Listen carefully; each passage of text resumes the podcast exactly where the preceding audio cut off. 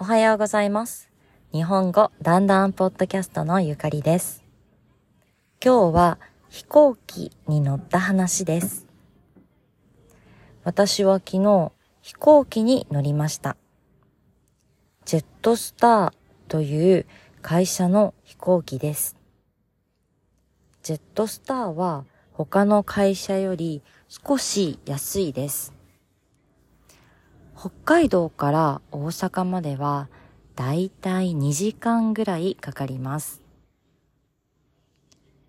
ところで皆さんは飛行機に乗っているとき何をしますか？何をして過ごしますか？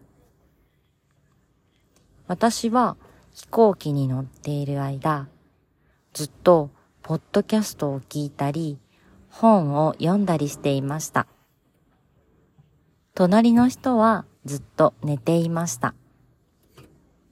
前の人はずっとパソコンをしていました。皆さんはどのように過ごしますか？